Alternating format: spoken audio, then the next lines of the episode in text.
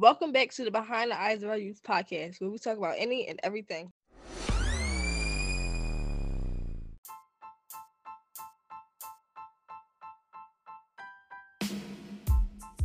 My name is Layla Ferguson.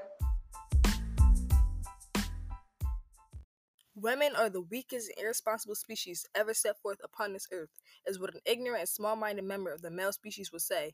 A woman is one who makes any sacrifice for her loved ones, who provides and takes action. Sojourner Truth was this woman. Sojourner was an African American woman who was a former slave in 1797. She was brutally beaten and sold many times. She was subjected to cruel punishments to awful free labor. After gaining her confidence, she ran away with her infant daughter for a better life, despite knowing she would be cruelly punished if she were found. Also, she sued for the rights of her childless son who was sold into slavery. The family whom she sought out for help brought her freedom. Despite not knowing how to read or write, after getting her freedom, this strong black woman became an outspoken abolitionist who spoke out for women's rights. She was the answer to every enslaved black woman's prayers. She was greatly recognized for her Ain't I a Woman speech in 1851.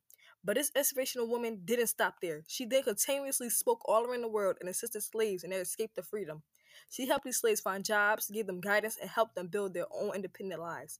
This woman was a miracle worker. She not only fought for women's rights, but for men as well. She helped men join a union and want better for themselves. She gave everyone hope and a reason to keep pushing forward. Sojourner Truth was a woman. She made every sacrifice to get her and her kids into a stable environment and did the same for others. She's one of the most respected women in black history. For the Behind the Eyes of Our Youth podcast, I am Layla Ferguson. Good night, guys.